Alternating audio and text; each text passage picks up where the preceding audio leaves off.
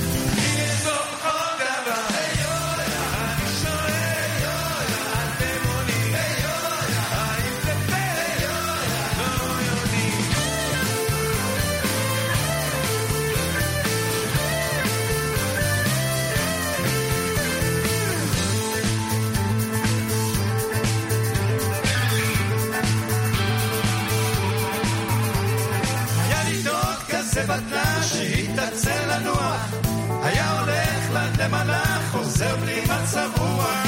לו היה פחות טיפש, אז ודאי ידע שיש גם תוספת רעה.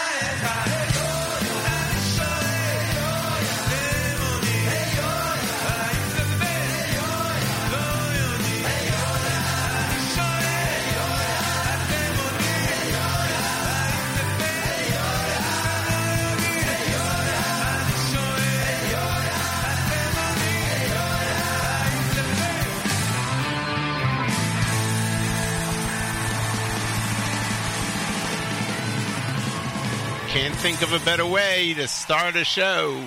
Yo-Ya. Poogie from their performance in the park, their last performance ever. That's what they say. We know. We know how those things work. Hey, everybody, welcome to another edition of the Israel Show. We are live, as we are each and every Monday, immediately following JM in the AM 9 a.m. Eastern, 4 p.m. Israel time, and around the world, wherever you are, whatever time it is, that's the time that we're on. Or you can listen to us on demand whenever you'd like via the Nachum Segal Network app or online at NachumSegal.com. And a lot of people listen on demand. You know why? Because they can't always, you know, Monday at 9 o'clock in the United States, at the Eastern Seaboard, or four o'clock in Israel. These are busy times, but um, that's why on demand is so fantastic. Our Facebook page, facebook.com slash the Israel Show. We post lots of interesting stuff.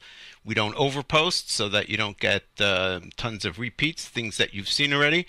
Uh, we try to post only interesting new stuff. We post the list of all the songs we played during the show so you can watch the YouTube videos and listen to them whenever you'd like as well. We're just here to make you, uh, to please you and make you happy. That's why we showed up this morning. And hopefully, we'll give you some interesting information as well. Lots of interesting stuff coming up. Stay with us. We're here for another about 55 minutes or so. Uh, Yonina is the name of a group. It's a husband and wife group. They started out on a lark, uh, recording a song that in their home with a guitar and two voices. And they posted it. I liked it very much. In fact, we were one of the first ever to broadcast their uh, their material. Well, they caught on. They're very, very, very hot, and they've recorded several more songs, and they're going to come out with an album soon. That's just amazing. How you know you have the Siyata Dishmaya there, and uh, the help from the one above, and um, your dreams come true. They just released another cut last week. This is called Adam Shel Halomot we hope you enjoy it as well. My name is Meir Weingart, and you're tuned to The Israel Show on the Nachum Segal Network.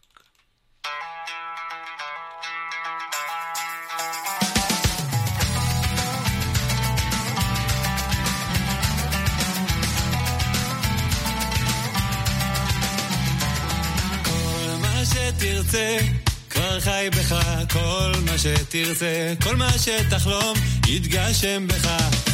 הכל מה שתשאל זאת התשובה שלך. כל מה שתשאל מה שתחפש אתה תמצא בך תמצא בך. הכל מה שתכתוב יהיה סיפור שלך. כל מה שתכתוב כל מה שתכתוב יציף בך הכל. העבר מחליף צורה להווה של זיכרונות. זה לא פחות אתה יודע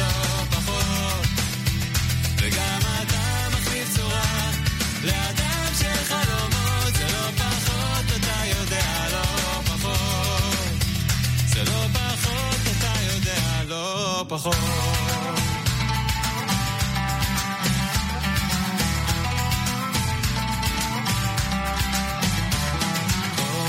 שעבר ימשיך לחיות בך, כל מה שעבר, מה שתחפש, אתה תמצא בך, תמצא בך הכל, מה שתרצה. כבר חי בך, כל מה שתרצה, כל מה שתחלום, יתגשם בך כל העבר מחליף צורה, של זיכרונות, זה לא פחות, אתה יודע, לא פחות. וגם אתה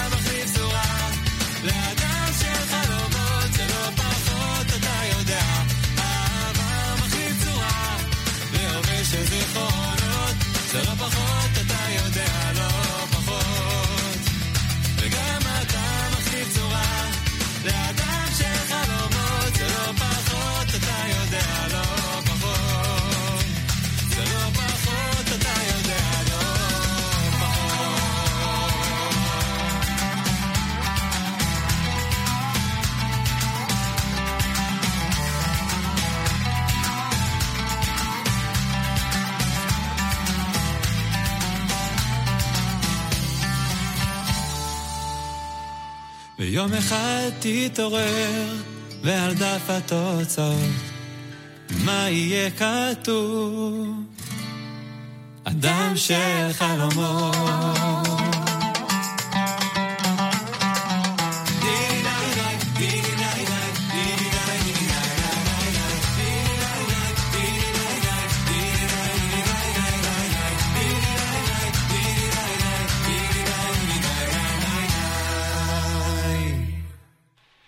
Yonina is the name of the group. It's husband and wife, as we said. I don't remember the husband's name. The wife's name is Yonina, obviously. Uh, that's uh, their latest, Adam Shel Chalamot, as they uh, make their way toward uh, putting out an album. Such, so, uh, they seem like such nice people. You know, like couldn't happen to nicer people. My name is Meir Weingarten. You're tuned to this show on the Nachum Segal Network. So we're going to do um, a longish segment. We'll break it up with some music in between, but um, I think at the end of it, you will uh, you will find that it was worth waiting for. I hope. So a few years ago, I had a thought, a question, really, which I'd like to share with you. But but we need to do a little background work before we get to the issue itself. I'll need to review quickly, briefly, the history of the modern state of Israel. And many of you probably have heard some of these details before, so for you, this will be a review, Chazara. For the rest, it'll be a, a hopefully a learning experience. Okay, here we go. After World War I in the early 1920s, the nations of the world got together and agreed, amongst other things, that the Jewish people should have a homeland in what was then known as Palestine. What was that area? At that time, that area designated as the Jewish homeland is what is today the state of Israel, including Judea and Samaria, plus what is today the country of Jordan. That was the area called Palestine, designated by was what was called the League of Nations, designated by the nations of the world for the Jewish people, for the for the Jewish people to create a Jewish homeland. Now, understand that somebody had to like oversee this whole project. You can't just poof, you're a nation, poof, you have a government. So somebody had to see this whole project of establishing a brand new state out of nothing setting up the form of governance, setting up its national institutions, setting up a system of justice, a police force, an educational system, so on and so forth. Right? It's it, it, it it's not something that happens overnight. And this League of Nations, this world international body, assigned the job of creating a Jewish homeland in Palestine to the British Empire, to Great Britain. They were given this task they were given a mandate to do this, and hence it was called Mandatorian Palestine. Mandatory Palestine. Well, they didn't do such a great job. What can we say? several years, not too long, several years after the decision, the British lopped a chunk of land east of the Jordan River. They just took it off and gave it, literally, handed it over to one Arab sheikh and his family, the Hashemite family. And hence we have the Hashemite kingdom of Jordan. It's for another conversation why it is that Jordan is some sort of a legitimate state with no question, and, and Israel is not, if not for anti Semitism. What, what created Jordan? Why they a legitimate state? Well, back to our story. What's now left for the Jewish homeland is the area of Eretz Israel west of the Jordan River. All of it, including Yehuda and Shomron. Now, the local Arabs that lived in this remaining land designated for the Jewish homeland, they weren't happy with the fact that there were any Jews at all maybe all right, maybe a handful. A handful would be fine, but no, no, no, no, not so many, not, not like so many hundreds of thousands of Jews who are coming and they want to create a modern democratic. No, no, no, no, that doesn't work. And so the Arabs decided to use the tactic that never has failed them in the history of their existence. in order to convince the British to just forget about their whole thing with the Jews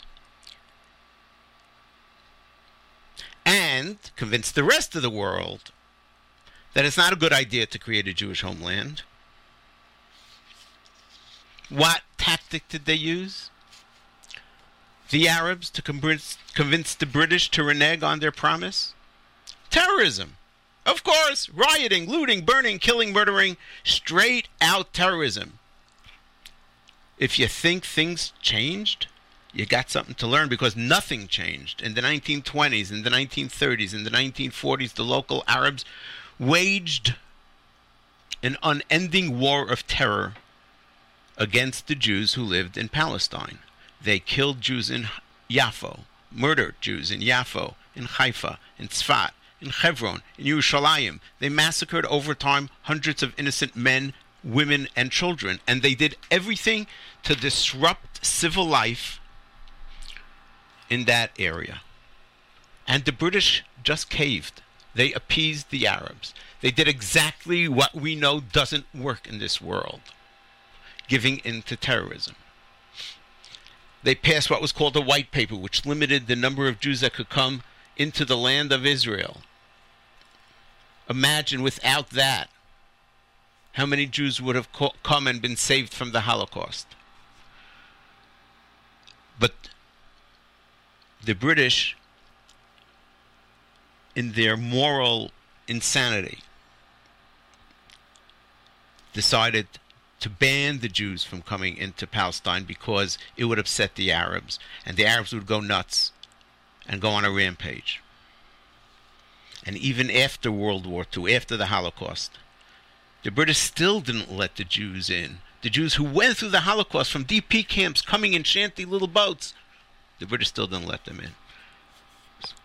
Well, it just went crazy, and the British just, after World War II, the British gave up. They said, you know what, we can't deal with this. We can't deal with this.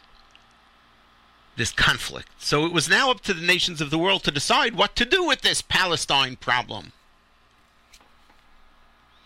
See, nothing changes.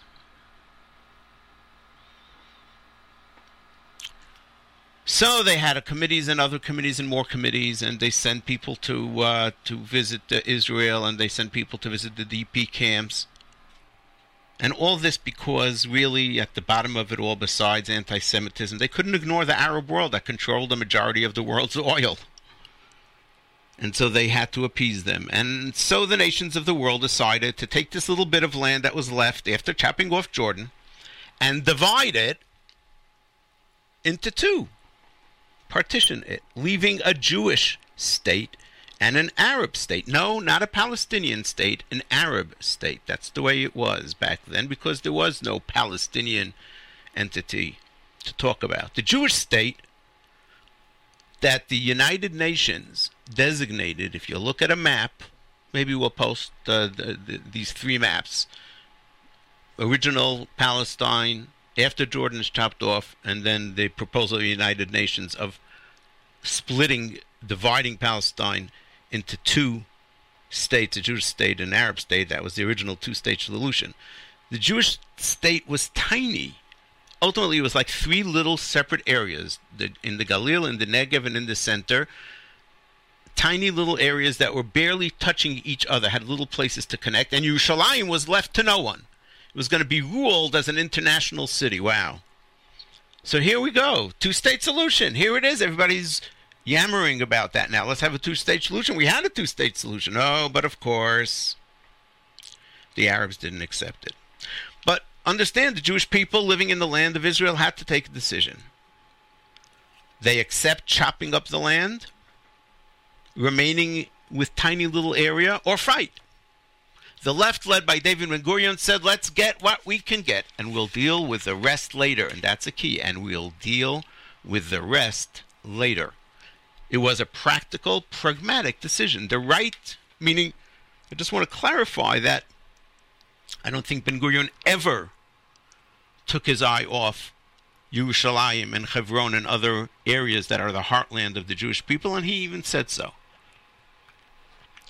Subsequent to the Six Day War, it was a the right led by Menachem Begin were against such a partition, but ultimately accepted it as uh, it was the will of the majority in Israel at the time. And as we all know, on the fifth day of the month of Iyar, this tiny little state of Israel was attacked by all its neighbors who would not accept a two state solution because they just didn't want a Jewish state.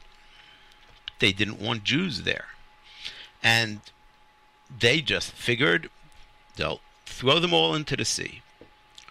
So all the neighbors, Egypt and Jordan and Syria and Lebanon, them, and they called their friends, come on, the Iraqis and others, come on, join us, we're going to kill the Jews. Miraculously, as we know, the tiny Jewish state, which barely even had an army, prevailed, so much so that they now acquired more territory than what was originally allocated to it by the nations of the world. Okay, that's a key.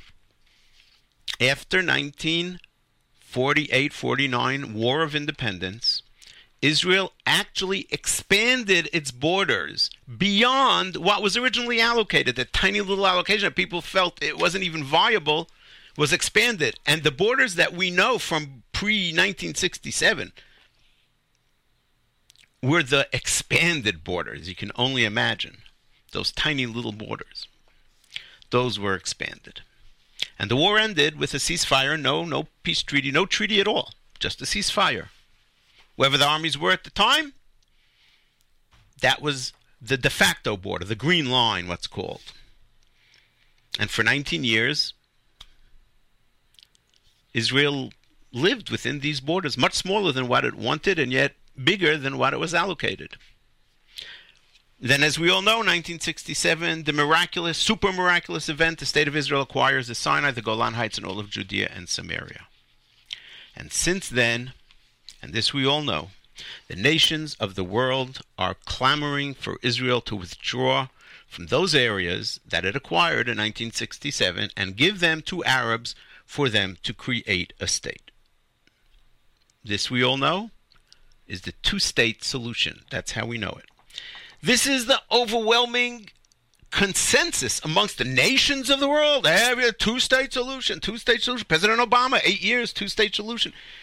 This is also the overwhelming consensus amongst non Orthodox American Jews.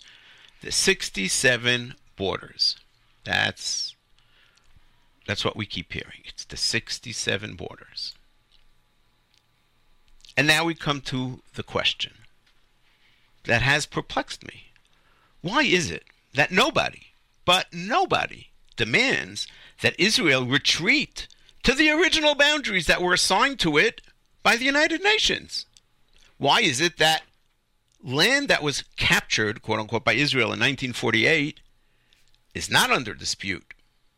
Yet the land that Israel acquired in 1967 has been under constant dispute for 50 years. And that is a question that we will hopefully answer as we continue our show. We'll take a musical break and we'll be back with what I believe is the answer and. Uh, hopefully you will uh, find it of interest to you. I'm sure you will, actually. Mati Caspi, I have not heard a new song by, from Mati Caspi in the longest time. Wow, he he's an unbelievable musician, and uh, and uh, very creative. Over the years, so many hit songs. He disappeared from the face of the earth almost. Went through a lot of personal troubles as well. Came out with a new song just now and we're going to play it for you, debut it for you right here on the Israel Show. Mati Kaspi, the name of the song is Az Yesh, and there is Mati Kaspi. My name is Meir Weingarten. You're tuned to the Israel Show on the Nachum Segal Network.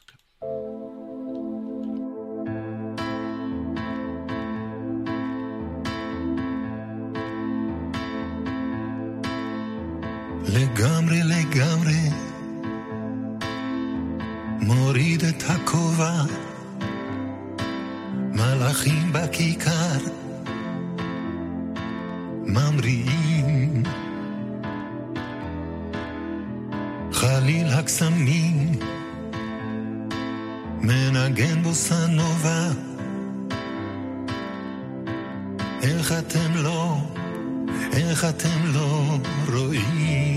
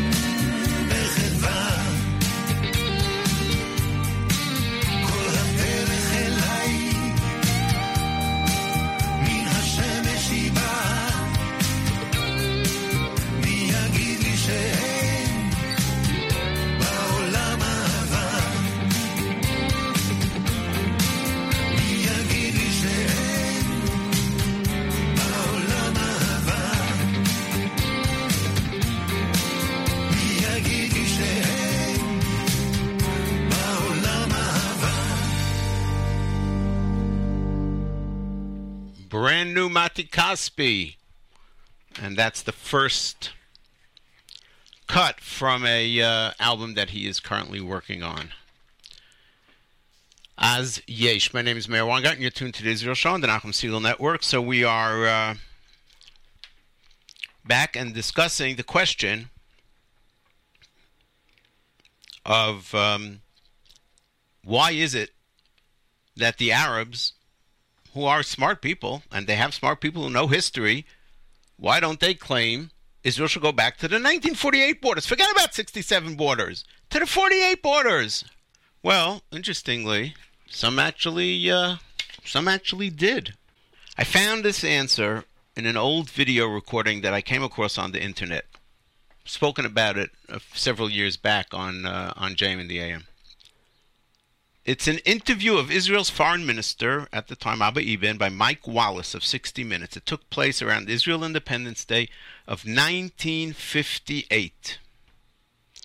Ten years after the establishment of the State of Israel. And it was that interview that gave me the answer to the question and ties in to the Torah portion that we read this past Shabbat, Parshat Shlach Lecha. So listen carefully to Mike Wallace's question. Remember, Israel at the time, 1958, is tiny. Its borders are so untenable that many call them Auschwitz borders. And remember that at the time that this question is being asked, Yehudan Shomron, what the world calls the West Bank, is occupied territory. Yes, it is occupied by Jordan. I wonder if there was ever an interview with King Hussein where he was asked about the illegal occupation of the West Bank. So here it is Mike Wallace and Abba Eban. Listen to Mike Wallace's question to Eban in 1958.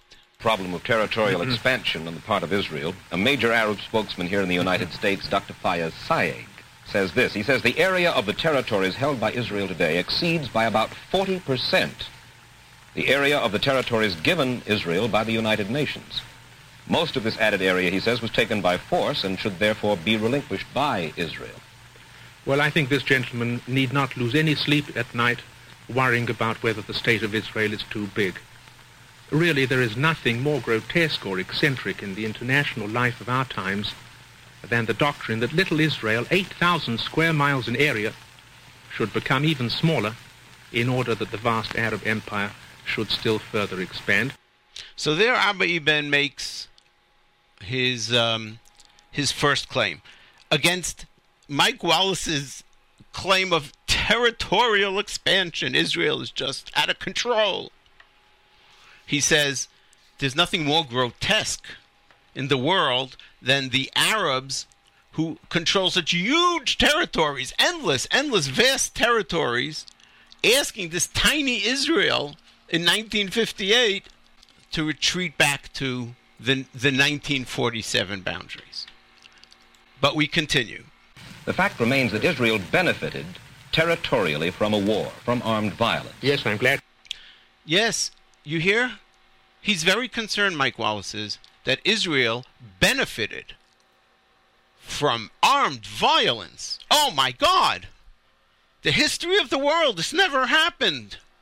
Nobody benefited from armed violence. Nobody ever captured anything from anybody. Everybody's exactly where they belong in the territory that they own rightfully by by some international uh, uh, deed that they have. What a crazy question. But yes, it's asked to the state of Israel in 1958. You expanded beyond the territory that the UN gave you in 1940. Yes, there was a reason for that. Listen to Abba Eban. I'm glad to say that I hope that whenever countries wage a war of aggression, as the Arab states did, that they should be the losers by waging that war of aggression. That's the key. He said it right there. Forget about the moral stuff, the other stuff, whatever. You waged a war against us. How do you think we got to, to, to expand our territories? You wanted to kill us all. And now you want we should we should somehow relinquish this territory that we that we got. Why exactly? Abba Eban continues. It was they who decreed the method by which the present frontiers were achieved. They rejected the 1947 recommendation. We said let us have boundaries by international agreement. They said let us fix our boundaries by war. And they made the war. But much more important even than history and law is this basic moral question. Here we are, 8,000 square miles, perhaps the smallest state in the international community. Here they are, 11 sovereign states, 3 million square miles, 400 times our area, and we have the fantastic doctrine. I will admit uh, it isn't sponsored by any serious government, but one does hear it. The doctrine that this vast, sated, fat, huge, lavish Arab empire uh, should expand at the expense of tiny Israel. Nobody in the world need lie awake at night worrying about whether Israel is too big. So I disagree with that last point. I don't think you need to uh, reach this moral thing of saying, well, they're so big. Why do they need more territory? We're so small. We should be allowed to keep it. I, I don't know that. I don't. I don't agree with that part. But I think the key was what he said. I hope that whenever countries wage a war of aggression, they should be the losers. He says, we wanted to set our borders through peace. They decided, they, the Arabs, decided to set the borders through war. Well, if you decided to do that, then accept the results. And that was straight off, that was the policy of Israel after 1947, 48. In 1967, not a week went by before the government of Israel began talking about trading land for peace. And there, I think, ultimately, is the whole difference. The difference between the area that Israel acquired in 48 and those in 67 is not the attitude of the nations, it's our attitude toward ourselves, which, which then gets reflected onto the rest of the world. So if the whole world sees that Israel is saying, well, no, we want to give this away, we don't really want it, we'll trade it, we'll do this, we'll do that. If it's your ancest- ancestors' homeland, Hebron and Shechem and Beit El, if all these places you're ready to trade away for anything, well, then clearly you don't really find them to be so attractive, and your claim is therefore also not so strong. And once the other side understands that, especially in the Arab world, once they see what they perceive as weakness, not as strength, then they will come with demands and demands and demands. And our side just gets weaker and weaker and weaker. because we've convinced ourselves that we can't deal with it. And that's why you have minority of Israelis who think that the Six Day War was a tragedy for Israel. Look what we involved ourselves in. Look what we're stuck with now.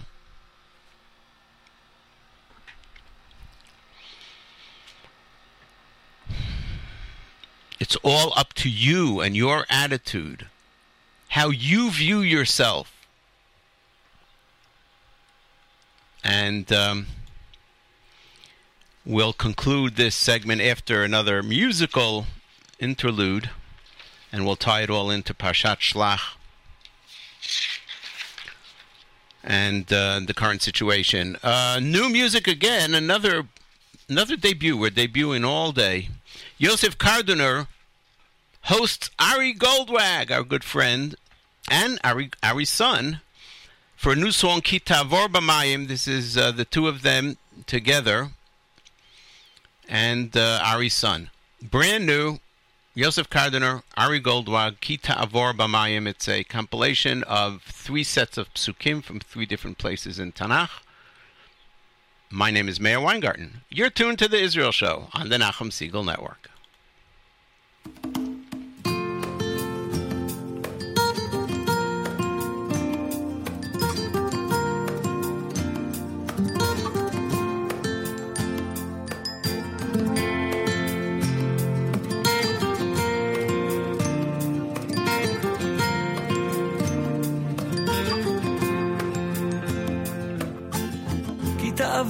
במים איתך אני, ובנהרות לא ישטפוך, כי תלך במו אש לא תיכווה, ולהבה לא תבער בך, כי אני השם אלוקיך. מחזיק ימינך, האומר לך אל תירא, אני עזרתיך, האומר לך אל תירא, אני עזרתיך.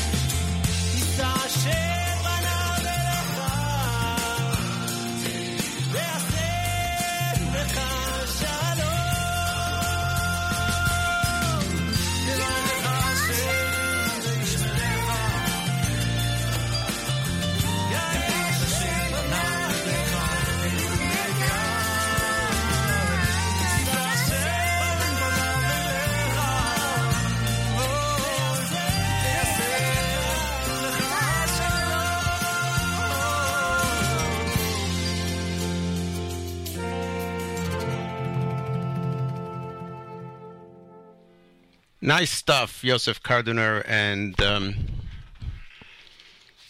and uh, Ari Goldwag. Uh, the three parts of the song. First one from Yeshayahu Mem Aleph, Ki tavor b'mayim mitcha'ani u'v'neharot lo yishtefucha, ki telech b'moesh lo tich- tichave v'lehava lo tivarbach. The other is from Yeshayahu Mem Gimel, Ki ani Hashem Elokecha, machzik yiminecha, omer lecha al tira, ani azarticha. God is basically saying in all these cases, water and fire, wherever you are, I am with you. And uh, at the end is, of course, the Birchat Kohanim, which appears in Parashat Beha'alotcha, which we read uh, two Shabbatot ago. My name is Meir Wanger, and you're tuned to the on the Segal Network. So we are uh, reaching the end of our um, conversation regarding the comparison of 1948 and 1967. And uh, I believe that uh, it is true. My assertion, my claim, that the reason that there was no clamoring other than a little bit of like Mike Wallace and others talking about Israel's expansionism is uh, unbelievable in 1958. But in general, there was no international yelling and screaming saying Israel is an occupier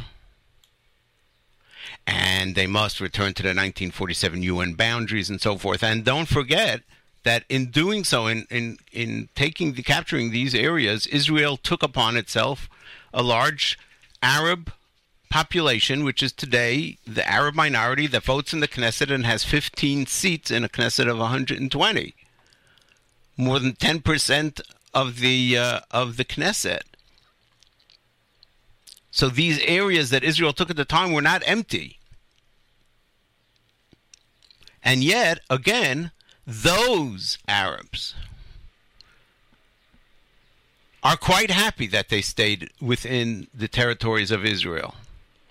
They have it better than any Arab, as we know, around the world. Now, how does this fit in to the Parsha? So, God tells the Jewish people, I'm going to bring you to the land of Israel.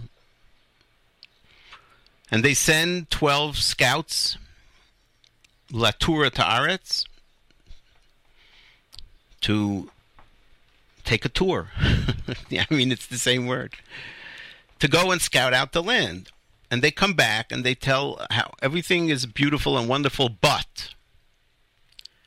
And the but is, but we just can't do it. That's not a fact, that's an opinion.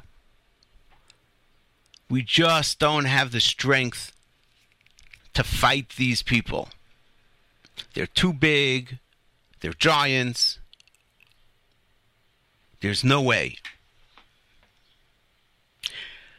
And they say, Vishamra'inu et hanefilim b'nei anak min min. We've seen these great giants. Vanehi ve'einenu kachagavim. We looked like grasshoppers to ourselves. That means we felt like tiny little insect. V'chein hayinu. And so we must have looked to them.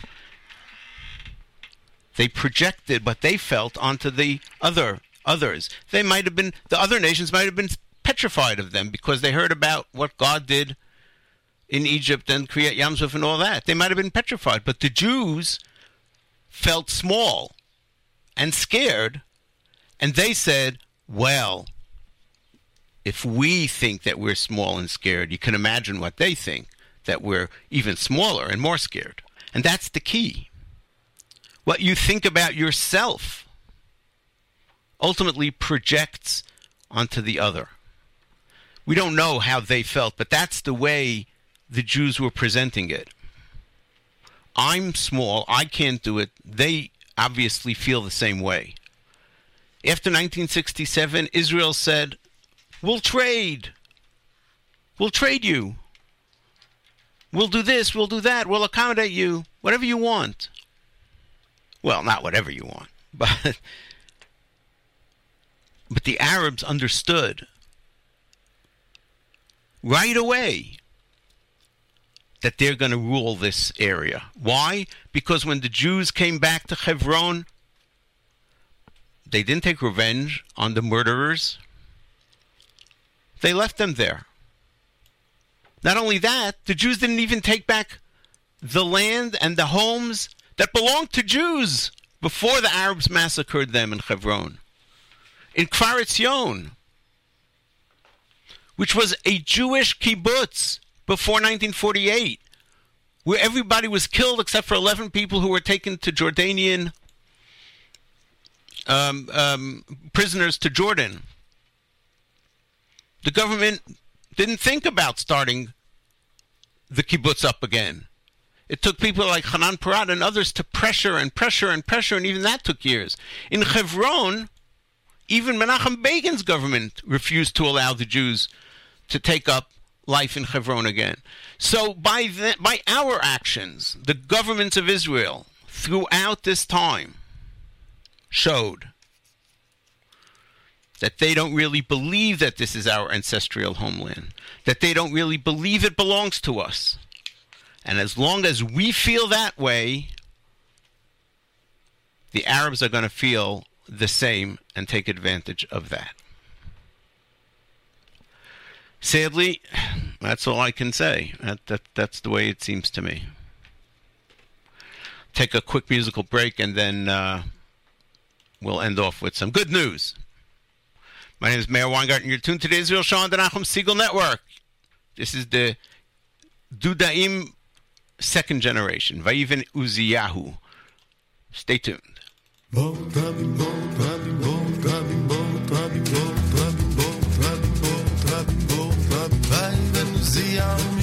בירושלים, ויחזקם, ויחזקם, ויבנוזיהו מגדלים בירושלים, ויחזקם, ויחזקם, ויבן מגדלים, ויבן מגדלים, במדבר ויחצור בורות רבים, ויחצור בורות רבים, ויבן מגדלים, ויבן מגדלים, במדבר ויחצור בורות רבים, ויחצור בורות רבים,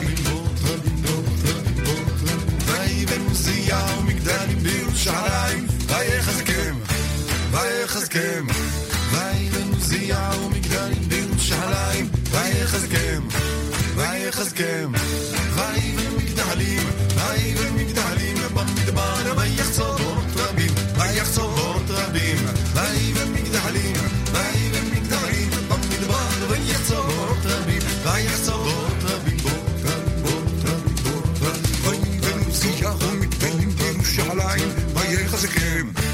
ויחזקם, ויבן עוזיהו מגדלים בירושלים, ויחזקם, ויחזקם, ויבן מגדלים, ויבן מגדלים, במדבר ויחצור בורות רבים, ויחצור בורות רבים, ויבן מגדלים, מגדלים, במדבר, במדבר ויחצור בורות רבים, ויחצור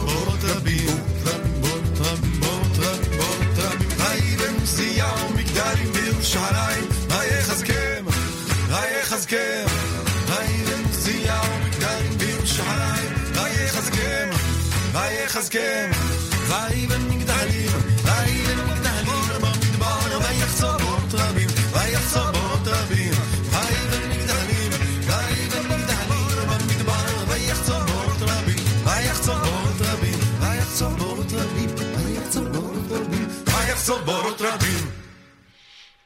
That's an old classic, redone recently by uh, the second generation of the Dudaim. My name is Meir Weingarten. You're tuned to the Israel Show on the Nachum Segal Network. Well, here's something interesting. Back in July of 2016, almost a year ago, ben- Benjamin Netanyahu, Prime Minister of Israel, went to Africa to summit with East African leaders in Uganda. You probably remember, well, you may remember the, the fascinatingly funny speech by the president of Uganda at uh, at Entebbe Airport. It was, I think we I, I think we broadcast pieces of it. Uh, so if you remember back to that time, what Netanyahu is doing is trying to reach out to nations that have not been in good relations with Israel or have no diplomatic relations with Israel, reach out to them and bring them back in to be on allies of Israel to be on our side. And uh, this is from the Times of Israel, July 5th, 2016. 2016, Tanzania told Prime Minister Benjamin Netanyahu on Monday that the East African country would be opening an embassy in Israel for the first time. Foreign Minister Augustine Mahiga gave Netanyahu a letter from Tanz- Tanzanian President John Magufuli, which Dodomo's intention to establish a permanent envoy was expressed. I'm sorry, I totally butchered all those names. Um, at the time, the Prime Minister called the summit a milestone marking monumental change in the relationship between Israel and Africa. I believe in Africa. I believe in your future. I believe in our partnership for this future, said Netanyahu. We want a better future for you, a better future for all of us, and we think we can be your perfect partners. Well, last week it happened, and Tanzania opened an embassy in Israel for the first time, and the ambassador, the new ambassador, presented his credentials as his uh, diplomatic uh, proper code. He presented his credentials to the president of Israel, Reuven Rivlin. So um, we're going to post a video of this uh, clip that we're playing now. I'm going to describe to you. This is this is the the, the pomp and circumstance. The the um, person at the president's house in Israel says in Hebrew, "Mr. President, I'm presenting to you the ambassador from Tanzania," and the ambassador comes and he gives him a batch of papers, which I guess there's some protocol of how to do that and uh, and he accepts it, and that now he's officially an ambassador. And then they sit down, and the ambassador, the new ambassador to Tanzania, does something very interesting. So here's the first part of uh, of it. אדוני הנשיא, יש לי הכבוד להציג בפניך את השגריר של הרפובליקה המאוחדת של טנזניה. And they're taking pictures and so forth. Everything's very nice. So after they sit down, the new ambassador gets up, puts a kippah on his head, and this is what happens. Ah, that's very nice. So I have to wear my I have to wear my kippah as well, uh, because if you wear your kippah, it is something that you are going to say sacred. So Rivlin says, well, if you're putting on your kippah, I have to put on my kippah. He's a very traditional Jew. He has a kippah with him all the time, puts on his kippah. He says, because if you're putting on a kippah, you're going to probably say something sacred, right? Something holy. And uh, the, this is what the ambassador says. Uh, try and see if you can, uh, if you can recognize what he's saying. Yeah. Baruch Adonai Elohim, Melash Haolam. ש- שחשם וקיים והגיעם לזמן הזה. Amen. Amen. It's amazing. People from Africa come to the state of Israel, recognize God, say Baruch atah Hashem Elokeinu melech haolam shehechiyanu v'kiyimanu v'higiyanu lazman hazeh. Sort of, but yeah. That's what he means. Isn't that amazing? Where we have come as a people.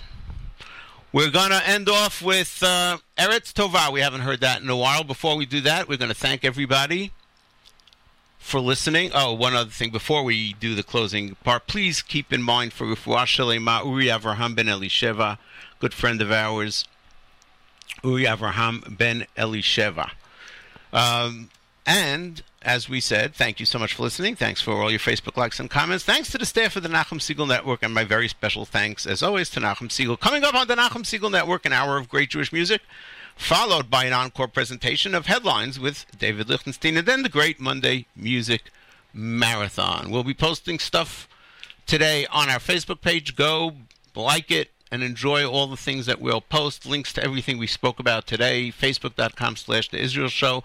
Until next Monday, immediately following JM in the AM. This is Meir Weingarten reminding you that nice guys do not finish last. They're just running in a different race.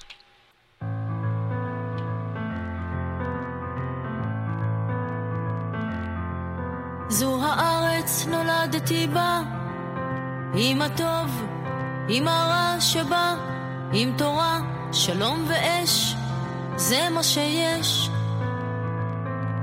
זה מה שיש. ארץ קודש, זבת חלב, והדבש במענות של קרב, שהשקט בה גועש, זה מה שיש, זה מה שיש. ארץ טובה, מהרוער, אל נחל ארנון, ארץ תקווה, ועד הסיון, הר החרמון, זו התשובה, ארץ טובה, ארץ חיטה, תאנה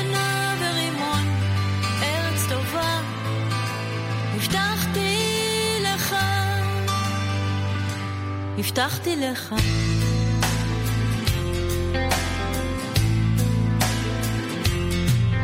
למשה היא ניתנה כחוק, הוא לקח אותה בלי לבדוק, כן לוקח, לא חושש, זה מה שיש, זה מה שיש. זו הארץ, נולדתי בה, שבא עם חלום.